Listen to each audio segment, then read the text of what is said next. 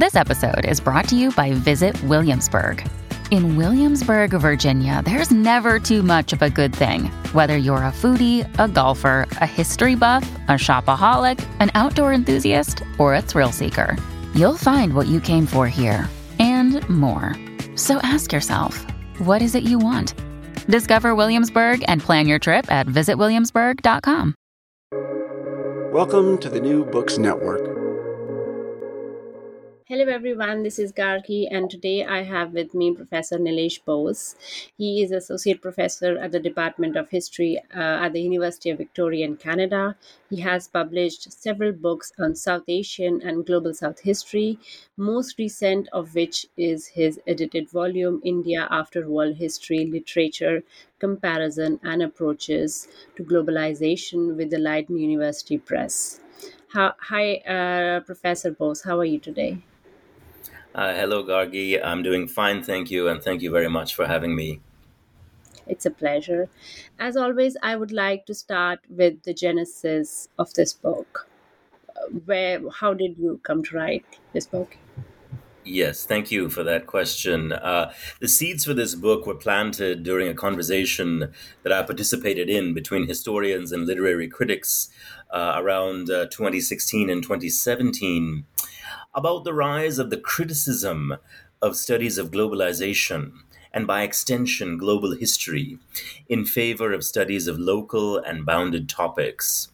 And this was occasioned also by an op-ed written around that time by Princeton historian Jeremy Edelman, who after the twenty sixteen U S elections that saw the rise of Donald Trump in power in the United States of America, Uh, saw him critique uh, the study of globalization and global history. And globalization, defined by him, was implicitly the celebration of global mixing, the erosion of borders and boundaries. And according to this uh, position, this study of global history had blinded scholars to the rise of extreme nationalism. And this was followed by a co-authored defense of global history that was published in the Journal of Global History in twenty eighteen by Richard Drayton and Roy Mottadell. And this led to another response by Jeremy Edelman and also David Bell, both of whom reiterated the need for more local histories.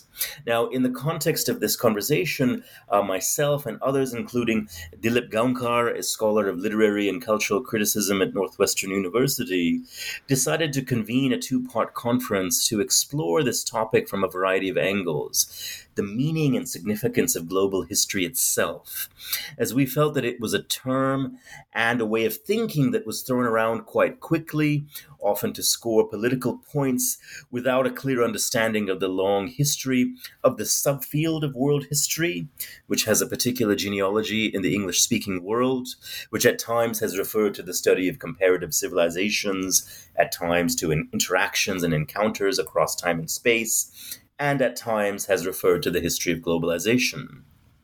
Also related to this is the rise of literary critics who have for some time been working on the topic of world literature as a subfield of literary criticism, where literature is often defined as the study of literature that transcends national or local borders. At times, it is a method, a way of reading and interpreting that engages history, culture, and politics outside only local contexts.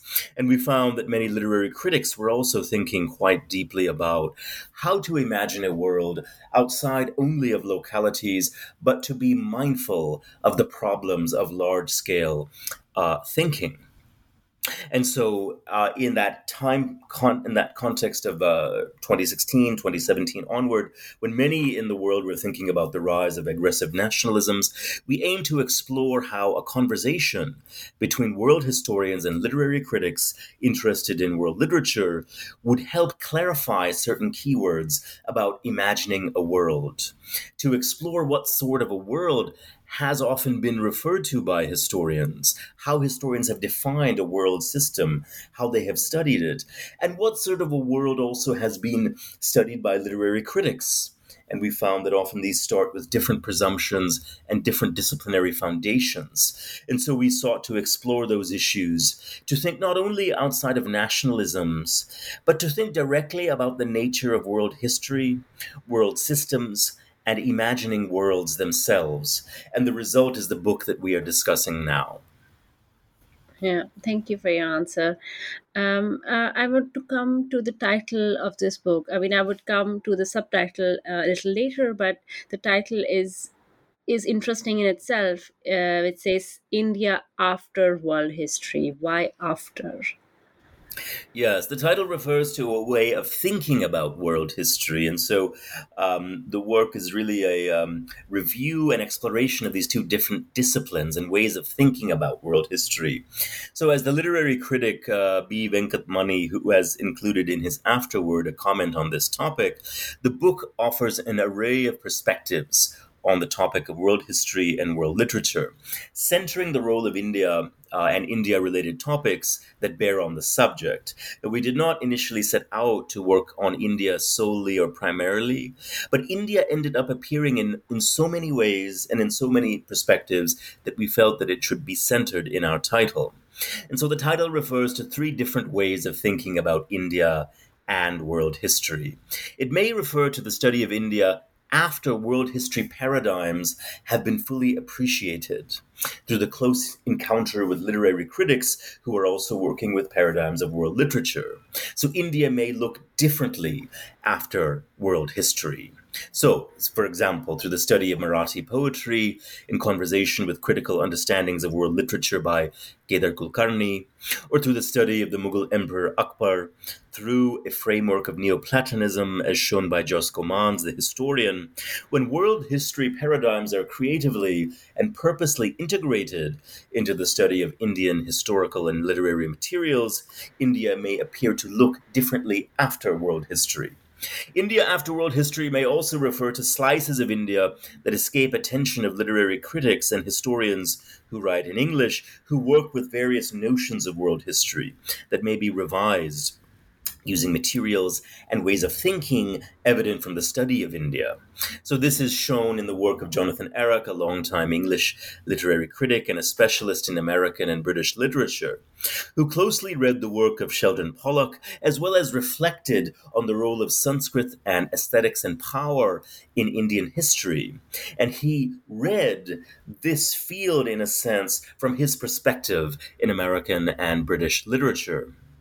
Finally, India after world history may refer to a future in which the large corpus of world historical thought, which is reviewed at different points in the book, may inform new studies of Indian history, not only informed by local politics and concerns, nor beholden only to grand categories from the Western world, but through a creative encounter with world historical thinking and precedents.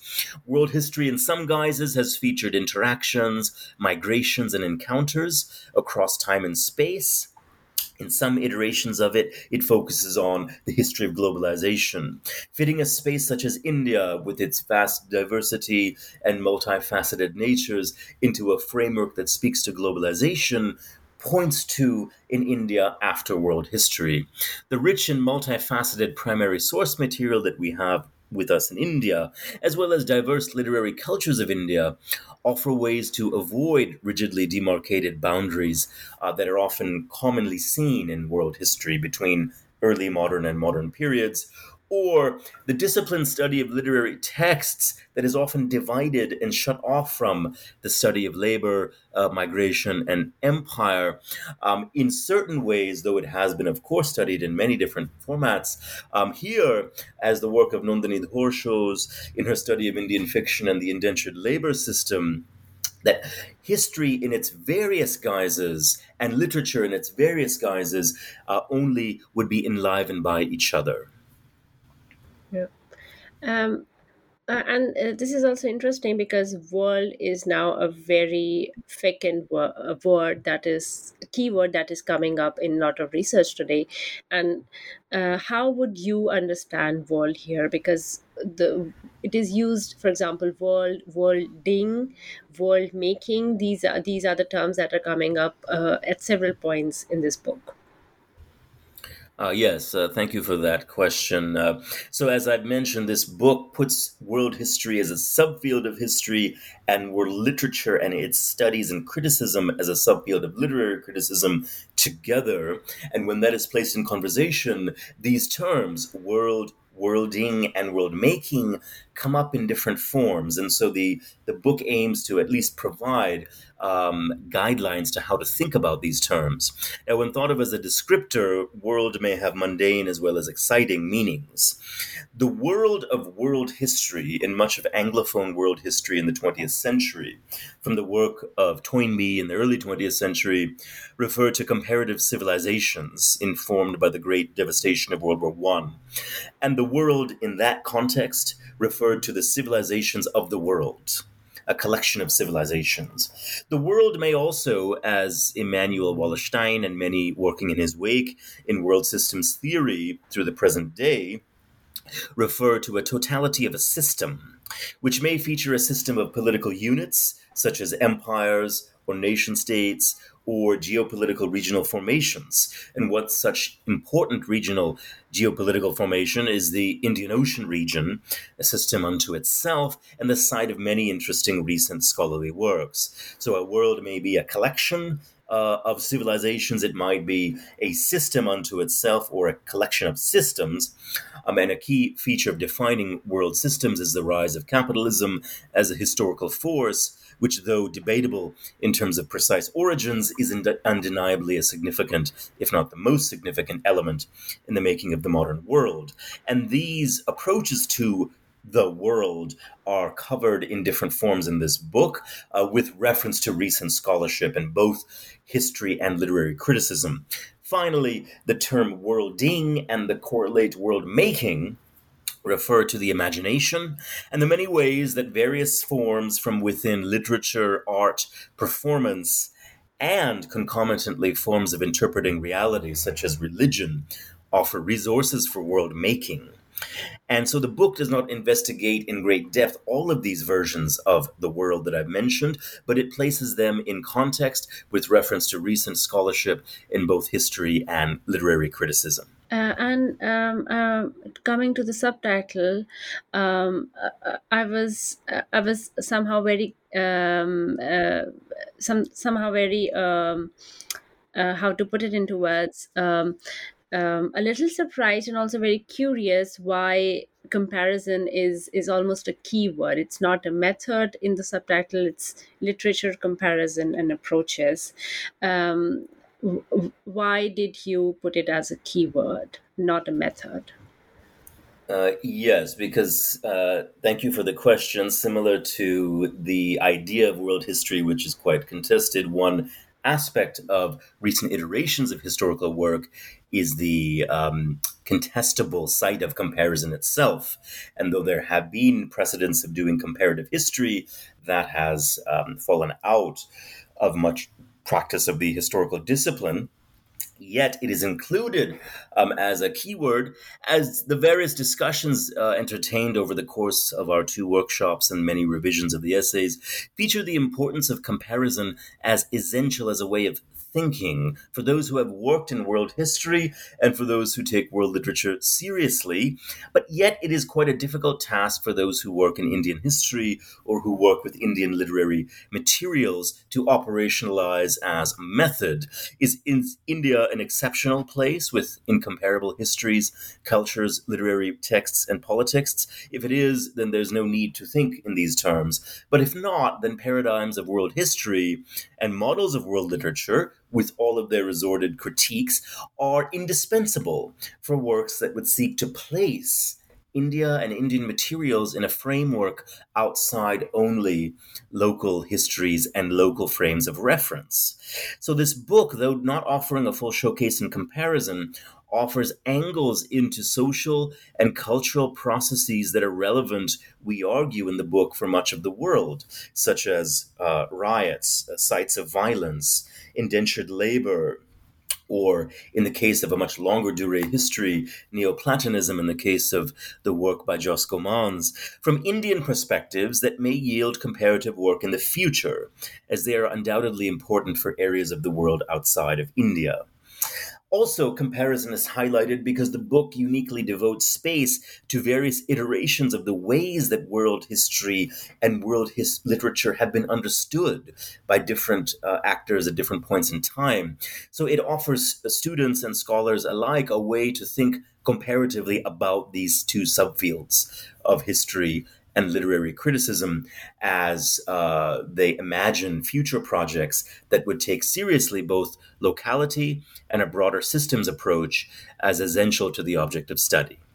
And now coming back uh, to the content of the book, I want to ask, why is it uh, important to, to compare world history and world literature? Because one very major trend in world literature, as far as I know, is, is Goethe's Weltliteratur, where it is about uh, taking literature away from its context and saying, the reader, I read this with my European without any context or where it's coming from. This is, for me, what this literature means. And when we, when we have putting world history and world literature together is is again to come back in some ways to, to where it's coming from uh, or, or historical processes, uh, which are not necessarily constrained, I think, uh, with with the local situations, but again are some bringing something or, or challenging some aspects of world literature. Do you agree with me, or do you think that's that's not the right way to think about that? No, I certainly agree. I would simply add that uh, by placing world literature and world history together, we find that they have, to some degree, uh, parallel tracks in finding um, a direction toward this uh, particular guideline of critiquing an idea of the world. And this emerged in the early nineteenth century, as you mentioned, with Goethe, also ideas of world history, which start to emerge later in the nineteenth century and through the early twentieth century, also come to some similar conclusions, and therefore putting them together allows us to understand some um, fault lines in both disciplines, and perhaps allows us uh, to lead to different futures in these two different disciplines, because these terms have often been used in ways that presume a stable referent to such aspects of literature and history. They have often muddied our analysis of both subfields of their respective disciplines. So for some, world history is self-evidently a good um, as a tool for comparative reflection. For some, is it a self-evident negative, a bad. It is an altogether distant, imposing colonial paradigm that forces local histories into larger models. And world literature, for some, is seen as a negative, as a violent, a colonial force that subsumes local literatures into an all-encompassing paradigm. And for some, a positive opening uh, of the study of literature outside of only local iterations of thought and practice. And the book offers a, um, an opening to suggest that both of these subfields have grown in parallel, the critiques of both of them have grown in parallel, and putting them both in conversation yields insights into a larger discussion about humanist study, as the study of history and the study of literature both comprise some of the oldest and largest fields of humanist intellectual labor, as Patrick Manning, the world historian who wrote the um, um, uh, introduction uh, to the uh, book, uh, mentions. And when, when world history and world literature is put into conversation by scholars of these fields, insights about the nature of history and literature emerge that likely would never come about uh, on their own. And these include the idea that world history is often used as a term that does not reflect the longer genealogy of the field, nor the politics that have informed its usage. So some iterations of world history across time and space may still yet be useful to craft useful histories of the present. And for literature, many historians may not be aware of how closely uh, literary uh, critics have thought about concepts of world systems, and how they have thought about book histories, how they have thought about cultures of reception across time and space. And so they may offer readings of important moments in history that should be read across disciplines. And I would say that these are the reasons that world history and world literature ought to be placed in conversation. Yeah. Um, uh, another contrast that, that this that this book brings about is the difference between the global and the world. Can you can you clarify this for us? Uh, yes, these terms in this book and then within the discipline of history are not used in isolation, nor do they refer only to popular terms, but they're descriptors of genres of history. So I use them to refer to how historians have thought about world history and global history, and I acknowledge that there are others in other disciplines, especially in the study of globalization, that may think of these terms slightly differently. The term world in world history has tended to refer to the original Anglophone world history in the early twentieth century as a comparative approach to civilizations that have existed across the world in, in time and space. This approach was invented um, in the early twentieth century and has provided the foundation for much later research on international relations, world systems, uh, and environmental history. Global history, as it is discussed in this book, has emerged most visibly in the late twentieth century as the history of globalization, something separate from the study of self-contained civilizations, but rather the study of the integration and disintegration of the world system, including the study of financial integration, the study of world markets, the study of the international system as we now live through it as a collection of nation states, as well as a system monitored through international institutions, which have been um, in existence since World War Two and beyond. In recent years, global history has elevated into prominence in certain circles in the world. Uh, world history has receded somewhat into the background. Uh, these two approaches to global and world history have been the major approaches to the subject in the English language. But I would say that the study and exploration of world history continues uh, to rise and take different directions in various places around the world and in relation to different histories throughout the world. It is an active field of debate and exploration in Germany, in Austria, in Holland, in various parts of East Asia, and in Latin America.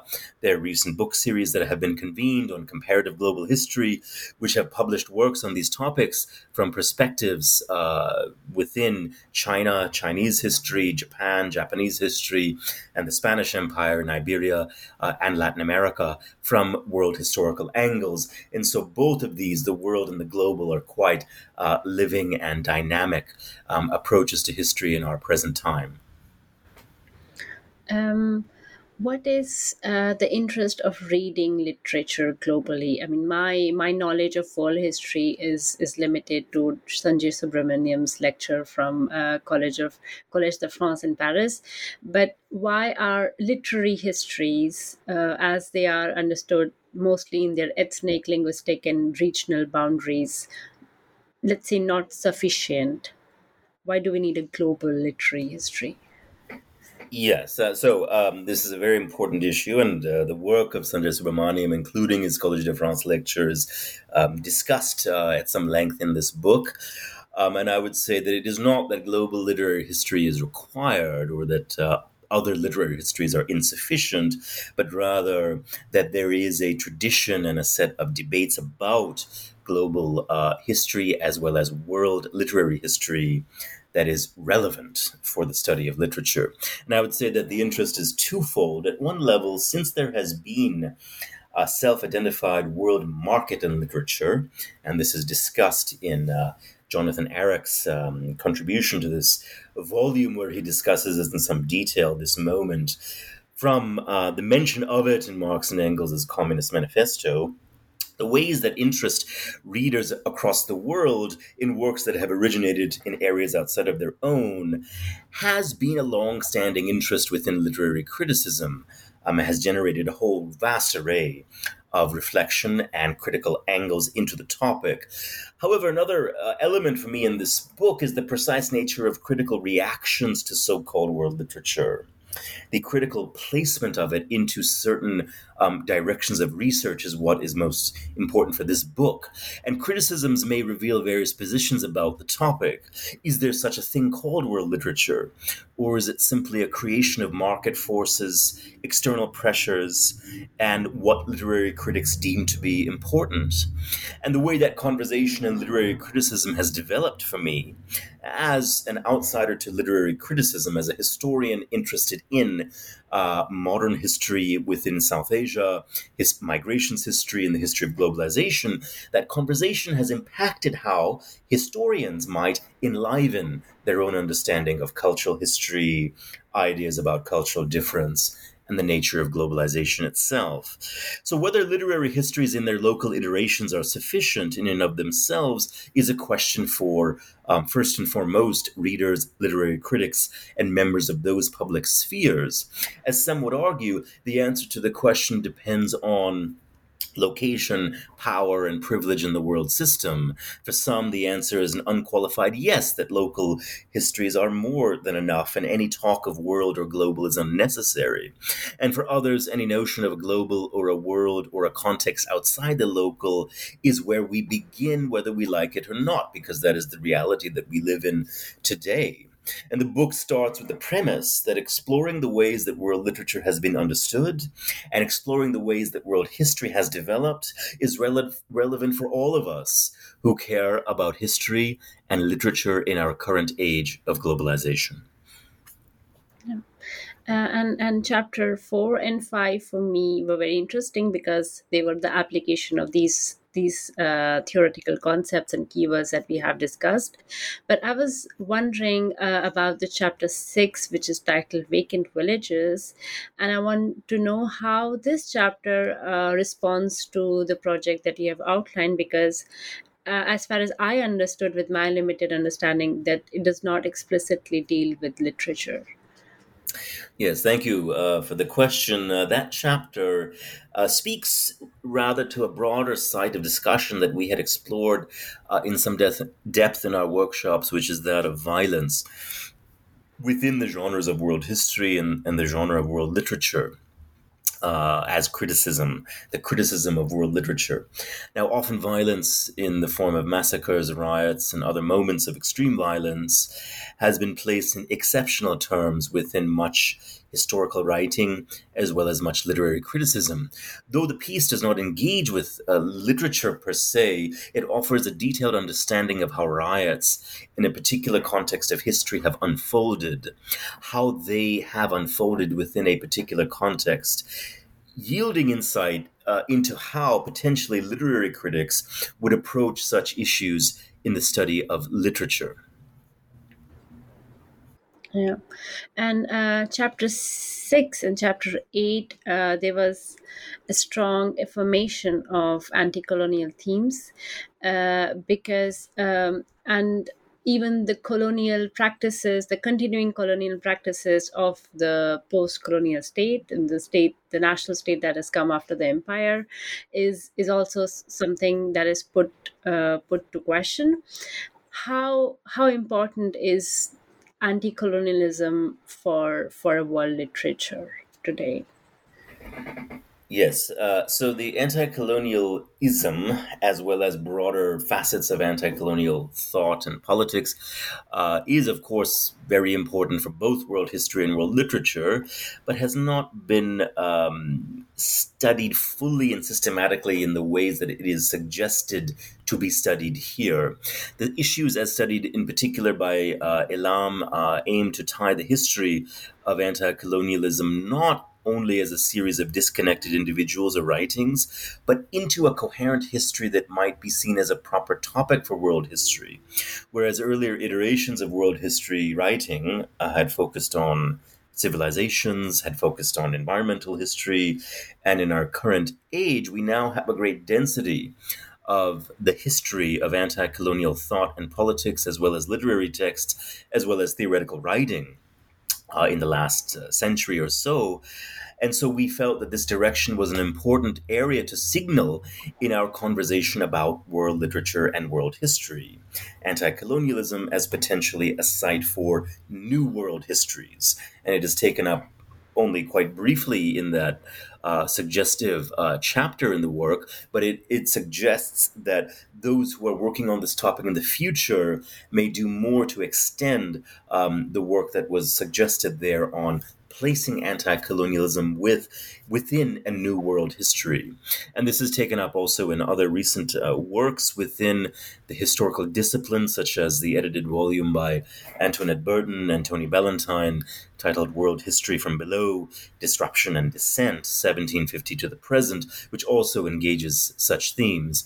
The distinction between uh, that work. And this particular volume is that uh, this volume also explicitly explores the role of literature and the role of world literature as a way of thinking, um, in addition to only anti-colonialism as a series of texts or individuals. Um, one of the criticism that is uh, often uh, that, that I have read often against world literature and, and uh, is is the fact that it is um, responding to to globalization or cap the, the rise of the global capital. And in in in in this book, what I read was that there is an emphasis on on text and authors and activists who are standing exact who have the exact opposite stance but are not uh, responding to to the global capital from from a localized uh, space. They are they're not saying this is not relevant to our local ethnic uh, spatial temporal, and that is why that is how we are going to counter the global capital. Uh, they are in fact uh, crossing over, and with the process of globalization or, or world making or worldling, countering the global capital. Um, for the future of, of this discipline, uh, how how fecund would this stream be? What do you think this possibility is going to lead to?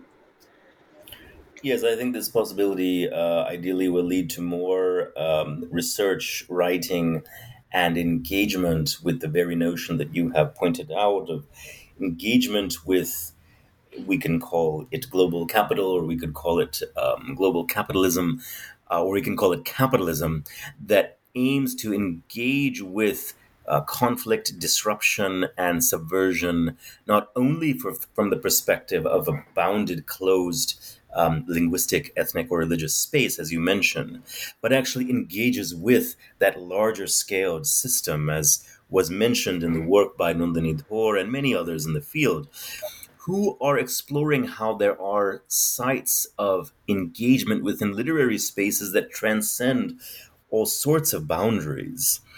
And I would say that this work aims to highlight how that is happening at the intersection of history and literary studies. Contributors like um, Nandini Dhar in this book and many others are exploring this and may point to a future where such work will become much more prominent, visible, and accessible to wider audiences. Yeah. Um, uh, since we are almost at the end of this podcast, um, I, I wish to ask you, what do you hope The, the impact of this book is on the future scholarship that would come in in, the, in this domain of world literature and world history? Yes, I hope that historians and literary critics would read more of each other's work. And I also hope uh, that the debates and conversations in their respective fields, uh, as they will hopefully read more from this work, will uh, have much to teach one another. I also hope that those who work in fields outside only of India and South Asia, such as those who work in East Asian and Latin American histories and literary cultures, find the conversations and thematic issues discussed in this book uh, relevant for their own work. For those who wish to dismiss possibly the whole idea of world history, as some have uh, attempted to do, or those who dismiss the idea of world literature as having nothing to offer scholars today and instead only focus on local issues, I would hope that the work would at least merit consideration for thinking about the future of our fields. And although the conception of worlds, the ways that world and global are discussed in both disciplines, are of course differently imagined, they nonetheless offer valuable insights, uh, in my view, for any historian interested in cultural production and cultural history, and any literary critic interested in history. Um, and since your book was published not too long ago, uh, it may be too soon to ask, but what are your f- future projects? What are you working on right now? Uh, yes, my current book project, which I am um, aiming for um, entry into the world by next year, is titled uh, tentatively Religion Before Gandhi, Meanings and Ends of Religion in Colonial India, a Study of Religious Reform in the nineteenth Century. And this book examines the entangled history of religious reform in India through an examination of a few well-known figures and their many writings and travels and works, like Ram Mohan Roy, Rabindranath Tagore, Keshab Chandra Sen, and Swami Vivekananda, but through a global history approach that takes quite seriously their engagement with a variety of sources and influences from the many religions of India, including Islam, Buddhism, Vaishnavism, as well as many multifaceted readings and contacts within the Western world. And rather than find only the seeds of nationalism and a national religion, nineteenth century religious reformers grappled with ideas about universal religion, as well as religion outside of communal containers, often associated with colonial India. Thank you. I wish you the best for your future projects. Have a nice day. Bye-bye. Thank you very much. You too.